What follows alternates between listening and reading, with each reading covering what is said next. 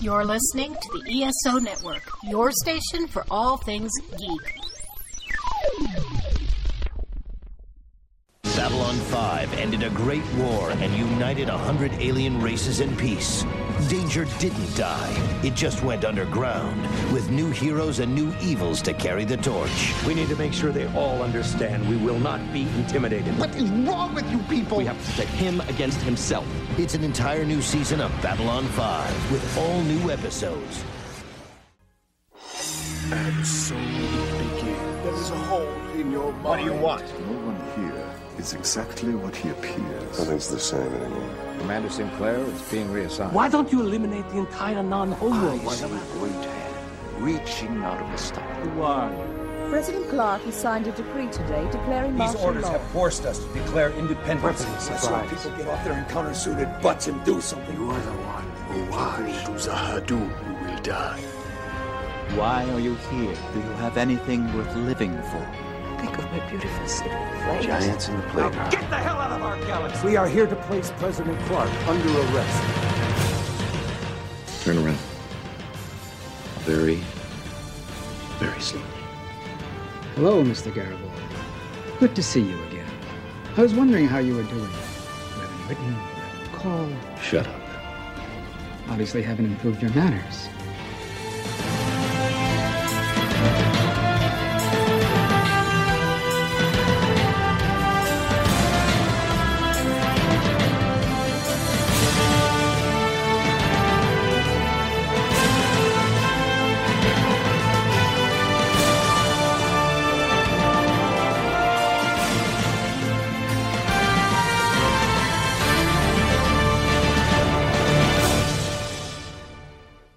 Hello, and welcome to the Epsilon 3, a Babylon 5 rewatch podcast. Each week, we review an episode of the 1990s sci fi TV classic Babylon 5. This week, Season 5, Episode 15 Darkness Ascending. I'm Paul. I'm Dan. I'm Sean. And, And we, we are the Epsilon 3. And the synopsis Lennier risks his life to uncover the proof needed to implicate the Centauri in the attacks on the shipping lanes. And Lise arrives on the station and confronts Garibaldi about his relapse. Written by JMS and directed by Janet Greek, this episode was released on June the 3rd, 1998, and takes place from July the 13th to July the 15th, 2262. And the guest stars Denise Gentile as Lise Hampton Edgars, Tom McGreevy as Minister. I can't believe this name. Ace Mask as Maitre D. Edmund L. Schaff as businessman, and Richard Yeneg, ooh, blimey, Yeniguez, yeah, uh, joined to uh, hip, but no, that's not, that's not even right anyway. Uh, as Captain Montoya, I don't remember his name being that bad last time I read it out, but anyway. Uncredited are Bill Blair as Alien and Haley McLean as the computer computer voice. So, guys, what did we think of this episode? You know, as as we get further and deeper in into uh, season five here, I- know I've seen it, but I don't remember any of this stuff. Like seasons one, two, three, and four, I remember it so well. But season five, it's it's totally slipped my mind, and and I don't know why. I don't. It's uh, it's kind of like discovering it all over again. So it's kind of cool. Is is it a great episode? It's it's pretty decent. I, I enjoyed it. Glad I watched it. Uh, I'm curious to know what you guys think. Dan, over to you. Um, yeah, well, we've had two really bad episodes uh, previously, and now we we're going to record this episode. And of course, yes, as our listeners know, we watch two in a row. I really like this as like a first part of a two-parter. Um, I've said it before previously when we've gone through the last two and a bit years of this podcast that some of these really do work as a two-parter. Like this sets up everything for the Centauri and the kind of uh, political back shenanigans that are going on with all of that. Um, and then we've got the kind of uh, drunk story, drunk again, Uncle Mike, and everything like that. That's all back in as well. Um, yeah, the, it just it feels like we're back to Babylon Five again. I feel like we just had a little pause at the beginning of season five, and then we've come back and there's lots of little stories all compiling together. So I really enjoyed this one and what will eventually be the fallout next time as well. Um, I kind of feel like the synopsis that, that you read out as well doesn't really do it justice. There were really good scenes in here that aren't covered by that synopsis. If you were, mm-hmm. you know, judging it by like DVD rewatch, you don't want to watch the whole thing. You just want to dip into an episode. I think that synopsis doesn't really do it justice. So better than expected, I think, is the way I'd come at this episode. Wow, better than expected. Yeah, I, am kind of wondering why uh, Tracy Scoggins as Elizabeth Lockley is even in the credits. Yes, that's true. True. Been in for a while. No. Well, there's probably a reason for that. But hope, uh, hope, hopefully, there's a good reason for that. um, but yeah, no, I, I like this episode and I like the next one as well. I thought, thank goodness we're getting, even if they're just like average episodes, I'd, I'd take that.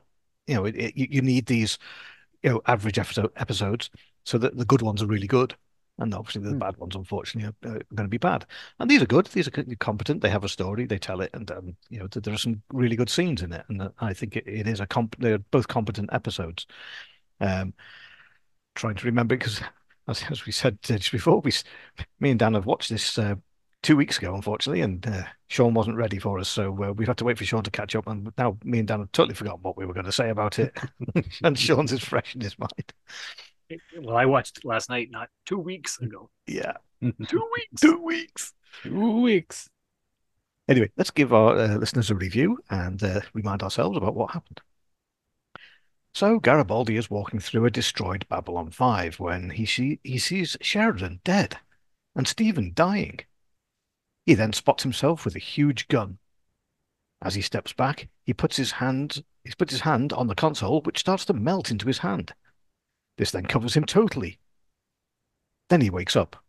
He finds Lita at the end of his bed, with her eyes bright white. She says she has decided to stop hiding what the Vorlons have done to her, and she was just testing herself to see what she can do. She tells Garibaldi that this was all a dream, and it never happened. Then he wakes up again. The door to his quarters opens, and in walks Lise Hampton. That's rude, walking into a room like that unannounced. Well, she's his girlfriend. Yeah, yeah she's got a key. Yeah. He's got a, this is true, as we find out. Garibaldi is surprised to see Lise, asking how she got in here. Apparently, he gave her a copy of his door pass when they were on Mars, just before he disappeared back to Babylon 5. She's popped in to see how he is. She asks she asks if he is feeling okay, to which he says yes, even though he looks like hell. Meanwhile, Delenn gets a message from Lennier there have been three more attacks on trade ships in the area he is patrolling. There are random, they are random and impossible to predict. 20 hours before each attack, they've intercepted coded Centauri signals. As Lennier tells Delenn about his latest this latest revelation, Sheridan is outside the door and overhears the conversation. Meanwhile, Lita is trying to convince the CEO of a company to have up to 200 telepaths on one of his ships, searching for a new place to live.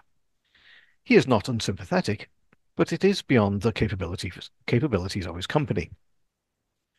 When he refuses, she schedules a visit with Ambassador, Ambassador G'Kar. Mollari and Vir are meeting in the Zocalo. Vir ha has had a request from the Royal Court requesting reports for information on the trade deals on the Alliance worlds, before the end of the day, if possible. Mollari says they have not shown any interest in this before, but Vir says he is just the messenger. Surprisingly, there are no further items on the agenda. Everyone seems to be cancelling all the appointments with Mollari. It looks as though they're all backing away from the Centauri, as if they don't trust them. Lise's just had a shower, and she's used up all the hot water in Garibaldi's quarters. She makes him some tea, but when she looks at the, at the cupboard, she finds half a bottle of scotch. When Garibaldi comes out of the shower, she is sat at his table with the scotch, with the scotch and says she wants to talk about this. He says previously, when he was drinking, he was out of control, but this time he has it under control, as he is not the same person that he was back then. She says she's sorry about Garibaldi, doesn't and doesn't want to start again. She says she's sorry, but Garibaldi doesn't want to be controlled anymore. He thinks he is still in control and he pours the booze down the sink. Meanwhile, on the White Star, Lennier has been thinking about the code, it, code signals. Captain, I've been thinking about the coded signals we've been intercepting from the Centauri. So far, I've only been able to decode three words do not reply. Probably means they have a ship out there somewhere and they don't want anyone tracking the frequency to figure out where they're going. That's what I was thinking at first.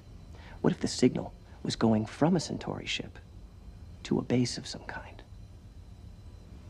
Good point. A stationary base would be vulnerable. So you wouldn't want it to reply and give away its location. Even if you were right, what good does it do you? If they don't reply, you can't track the signal. You can't find the base. That's what I was working on when you came in. Communication in hyperspace is very difficult. It requires a great amount of power. To aid transmission, a large base will keep a tachyon subchannel or carrier wave going through the jump beacons at all times. It's too faint to pick up normally. But if you catch it at the exact moment that the larger signal comes through, then theoretically you could lock onto the signal and track it back to its source. Just then, they get a message that they have been recalled back to Babylon 5, and the order has come from the President. Delenn is angry and asks why Sheridan has recalled the ship. Delenn is angry and asks why Sheridan has recalled the ship. He says it is because he, he has found out that it has been operating on the borders of Centauri space without his knowledge. Delenn says, as head of the Rangers, she had the authority to send Lennier into that area of space. Why did you recall White Star 27? Because I found out it was operating on the border of Centauri space without my knowledge. As head of the Rangers, I have discretionary power over their assignments. I placed them there as part of their training maneuvers. And you assign Lennier to the crew on a covert mission to spy on them. Sheridan says it is inappropriate for her to order that.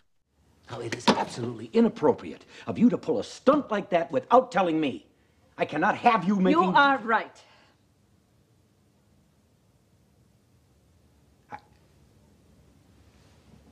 Oh, damn it, Delenn. I have been working up a good mad all day, and I am not about to let you undercut it by agreeing with me. It was inappropriate for me to assign Lennier to that part of space without informing you, just as it was inappropriate for you not to assign him there. Sheridan will not admit his mistake. I admitted mine with perfect honesty. Now you can admit yours. Absolutely not. For starters, it's unnecessary. We have plenty of patrols there already. Lennier knows more about the Centauri than any other ranger. He will catch things that the others would miss. Further, he will not stop, will not slow down, will not give up until he has proof that the Centauri are behind these attacks. He's the perfect candidate. Oh, you're just saying that because he is your friend. Delenn agrees that, that Lennier is a friend. You're right. He's my friend. It's also true. And that is why you did not assign him to that area, isn't it?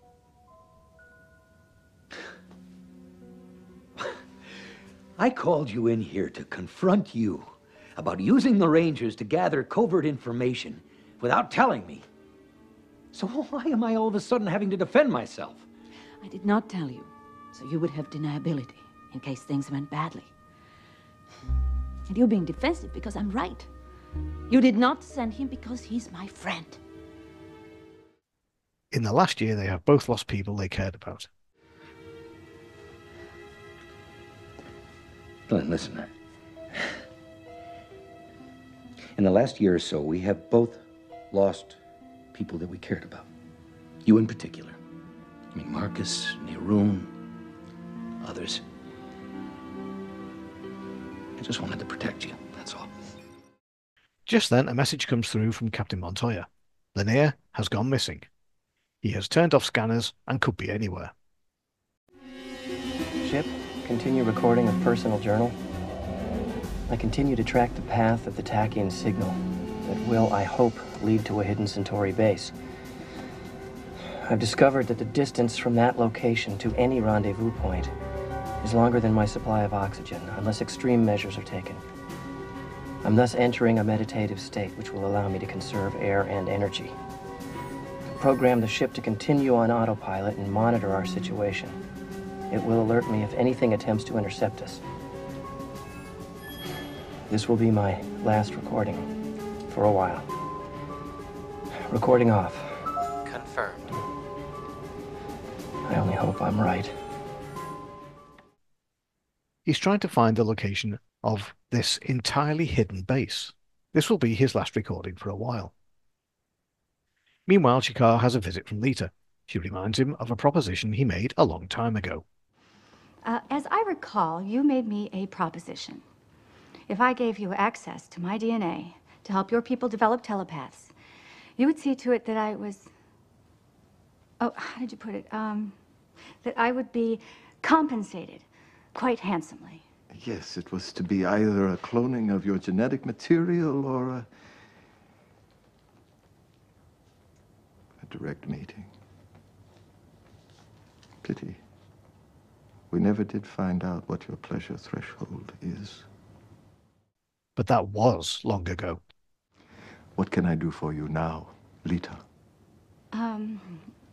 Oh, well, I don't know how long that offer was good for, but I just wanted to tell you that I accept your proposition. Which part? The part where I give you access to my genetic material. Assuming you're still interested. In return for certain considerations. She accepts the proposition, but she is only allowing G'Kar to take some of her DNA. She wants lots of money and starships, and it has to be done in secrecy. You'll get not only my DNA sequence, you'll get the DNA from as many telepaths as you want, until you find the sequence that combines well enough with your DNA to let your people start breeding telepaths. And what are these considerations? Number one, money. A lot of it. Deposited into a private account on Mars. Number two, at least five deep range starships. They don't have to be top of the line, just enough to carry a couple hundred people. Three, we do this in absolute secrecy. There I may have a problem. As members of Sheridan's new alliance, we have certain obligations. I've been told that each world's internal affairs are considered private. This is about as internal an affair as I can think of. Think it over, G'Kar. When you're ready to talk, you know where to find me. She leaves G'Kar, G'Kar with the information that she doesn't have a pleasure threshold. Dun dun dun. Oh my. Garibaldi and Lise have booked a table in the restaurant. He feels like the last man standing as everybody is leaving him. First Sinclair, then Ivanova, and now Franklin. Lise says it would be good to have him back on Mars and asks how Sheridan reacted when Michael told him the news. But he hasn't told him, as he was waiting for the right time. The maitre d' appears and asks if they want any drinks. Garibaldi asks for coffee, but the maitre, maitre d' misunderstands and thinks he wants coffee for dessert, and asks again, does he want anything to drink? Michael gets annoyed, asks for a damn coffee. He tells Lise he doesn't want to have this conversation. He just wants a pleasant time. When he drinks the coffee, he said it was the worst cup of coffee he's ever he's ever had and goes to find the maitre d'. As soon as he is out of sight, he tops up the coffee with some alcohol. The maitre d' spots this and says next time he asks for coffee, he will bring the special coffee. Sheridan and Delenn get a message from White Star 27. Three other White Stars have been searching for Lennier, but have found nothing. Even with meditation, Lennier must have run out of air by now. Of course, Lennier is still just about alive and gives instructions to put his ship into full stealth mode so he is not detected by a passing ship. He attaches his ship to the passing ship and drills a hole into the hull so he can refresh his air. Just then, a jump point forms and he appears next to a fleet of huge ships. Delenn can't sleep worrying about Lennier, and Sheridan tries to appease her, but she refuses to believe he is dead, even though it has been three days. She won't believe he's dead until she sees a body.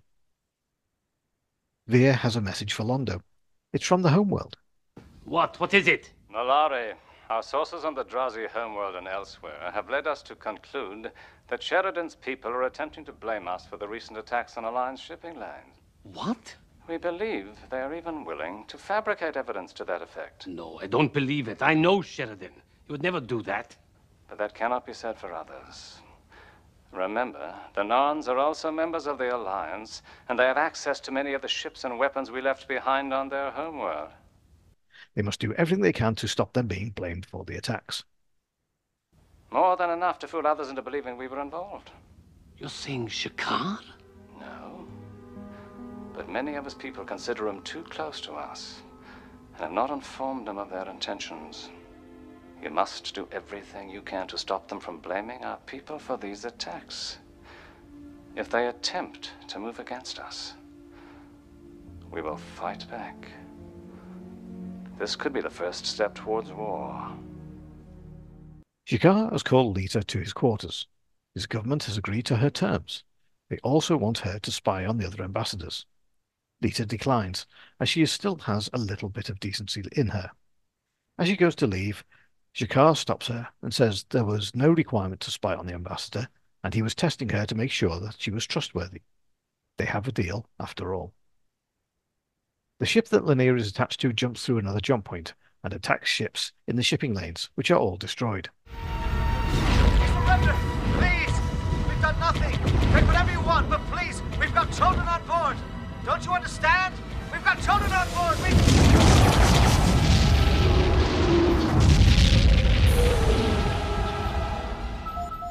Lennier detaches his ship and enters the debris field, pretending to be debris. He sends out a distress call and saves a recording of the attack. Sheridan tells Delenn that they have found Lennier and he is alive.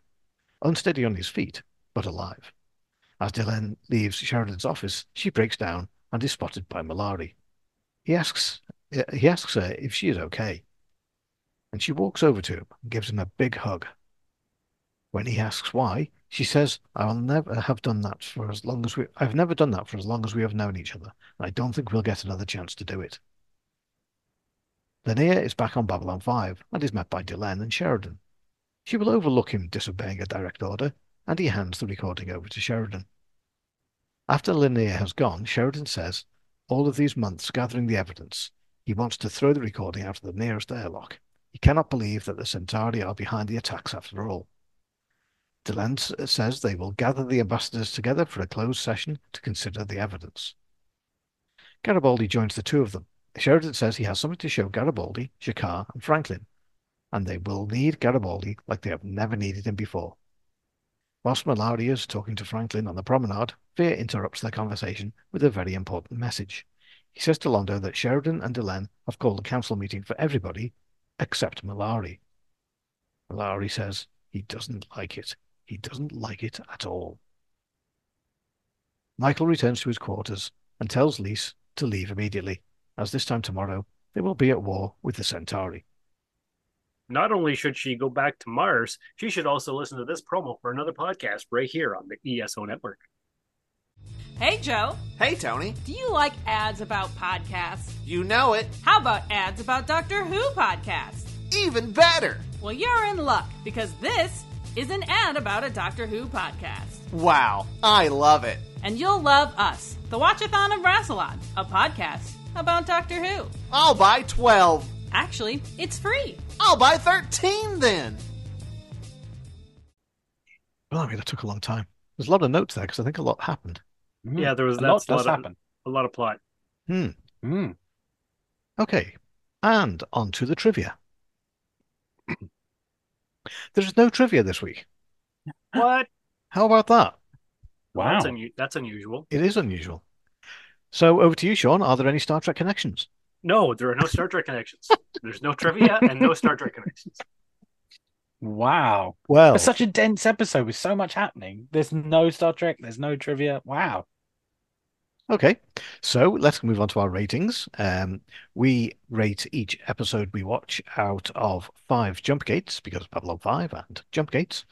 And IMDb, uh, they score out of 10 and they have given this an 8, which obviously is a 4 on our scale. Uh, Sean, how do you rate this episode? Uh, yeah, I'm pretty well in line with uh, with IMDb. It's uh, it's a decent episode after what we've uh, experienced. It's it's not uh, stellar or spectacular or anything, but we get a lot of the uh, Lennier stuff, which we've been lacking the last few seasons. So that was nice. Uh, I'm kind of tired of the whole uh, drunk again Uncle Mike thing because we're just recycling plot points, and I'm kind of over it. Um, the the Lita G'Kar stuff that's kind of cool. Uh, I'm gonna give it uh, Mm, 3.95. Okay. Dan, what did you give this? Uh, yeah. Again, like I said in the sort of the intro bit, I, when you read the the little blurb on IMDb, and I was trying to just prep myself before watching the episode, you think it's just going to be a, another, you know, story about Garibaldi's alcoholism. You know, the, we're bringing back Lise, so we're going to deal with that. And then we're not really going to get any of the galactic problems, and you know, we'll have to wait another week to figure out who's attacking the shipping. But no, it's everything. They they squashed it all together and made a really good Babylon 5 episode. You had a bit of heroics from Lennier. You had the jeopardy of whether he's actually going to make it back. You know, the smart way of just drilling into the ship above him and get the, the air back whilst he's watching. Admittedly, why did no one notice there's a giant Minbari shuttle underneath this entire I wondered the same thing. Or, or a great big drill poking through somebody's door or something. You know? Like if that was the if that was the Enterprise, they would have detected that right away. Yeah. like in the one of the the title sequences was like a famous image of Londo's reflection looking out a mirror. So we know there's like huge windows on these ships. No one was staring out at that exact moment uh, when the implicating ev- evidence was coming out. Although you could argue someone is trying to stitch up the Centauri, someone's trying to frame the Centauri.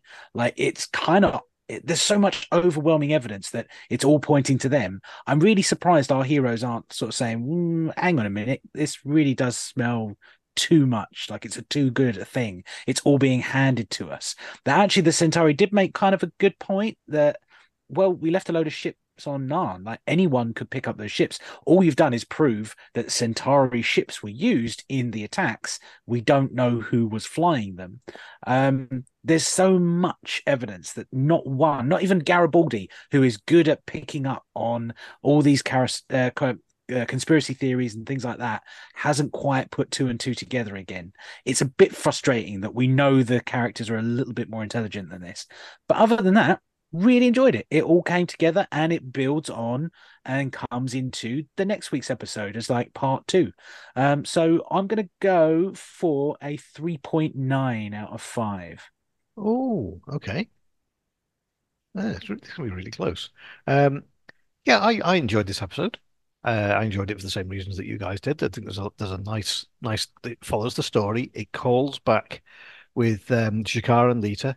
it calls back to the early episodes where the the proposition was made that you know have sex with us we'll you know so we can get your DNA and we'll provide our own uh, you know and then she said no not not with the sex but you know you can have the DNA I'll give you a swab you know um so that was good I like that and the fact that they then take that on that's amazing you know mm-hmm. that is a huge step you know for the for the Narn um so I, I you know I like that bit and I, again the drunk bits with uh, with Garibaldi are, yeah are not good um, I'd like to see. I, I would have. I mean, having said that, I'm not trying to dismiss alcoholism in any way because it is a mm. tough thing to battle, and he's a pretty stressful job at best of times. So, I mean, you know, fair play. They are showing it, but I think it could be slightly better than this. Is too stereotypical for my liking. Yeah. Um, it might have been, maybe nowadays it would be done a, a little bit more differently, but um, back then it's easy just to have him singing "Show Me the Way to Go Home" and all that rubbish. so um, yeah, those bits are not good. But um, again, you want to see Garibaldi come back. You want to see the old Garibaldi. You want to see him rise out of this depression to show that it can be done. You know, you, you're an alcoholic for life. You're not. This isn't just a little thing you go through. So yeah, he's beaten this one. Let's beat this one. Let's beat this one. Let, let's you know have him as a good guy that we like, not somebody who fades away at the end of the series. Um, so yeah, I, it's it's a really good episode.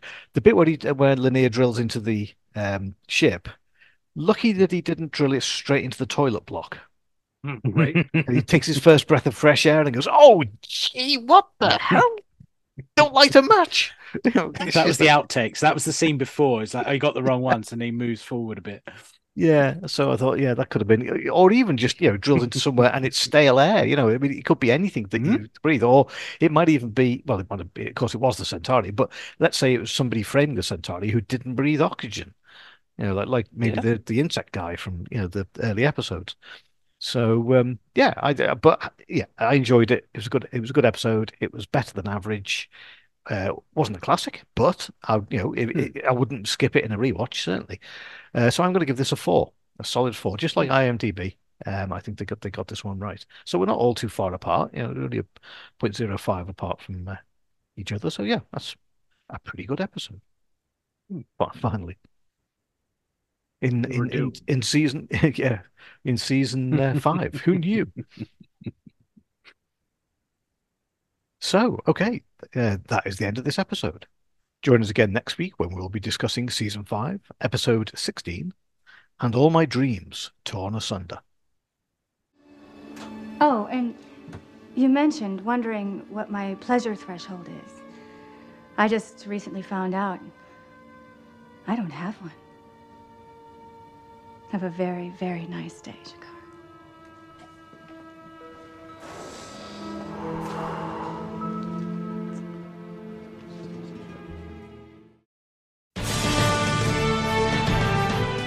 If you have any thoughts on this episode, why not send in some feedback to the epsilon3 at gmail.com. That's 3 spelled T H R E E, not the number. Or you can find us on our Facebook page. Just search for the Epsilon 3. Well, if you have any other problems, any other questions at all, just ask.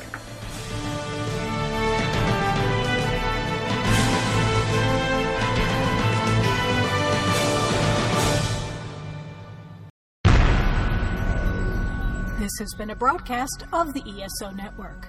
Be part of the crew and help support our shows by donating to our ESO Patreon or by shopping at the TeePublic store, which can all be found at www.esonetwork.com.